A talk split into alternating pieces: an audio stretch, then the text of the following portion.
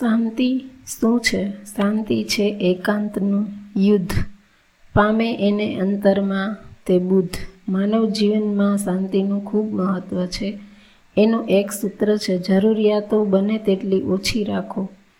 જોઈએ તે જરૂર કરો, જરૂર મેળવો. પરંતુ કહેવાય છે કે માણસની તૃષ્ણાઓનો કોઈ પાર નથી. જેની પાસે કંઈ નથી, એવો ગરીબ માણસ સો રૂપિયા ઈચ્છે છે, સો વાળો હજાર હજારવાળો લખપતિ તો લખપતિ, કરોડપતિ કરોડપતિ, અબજોપતિ અબજોપતિ. ચક્રવર્તી રાજા થવાનું ઈચ્છે છે.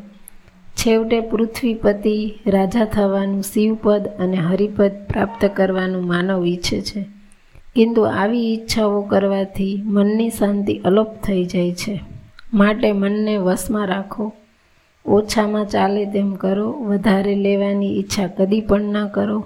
હા, સંયમ, સાદાઈ અને કરકસરમાં જ સુખ છે, શાંતિ છે.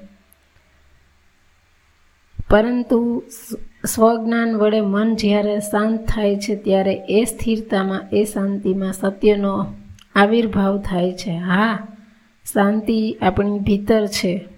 જો આપણામાં શાંતિ નથી, તો એ શાંતિ બીજે બહાર ક્યાંય નથી.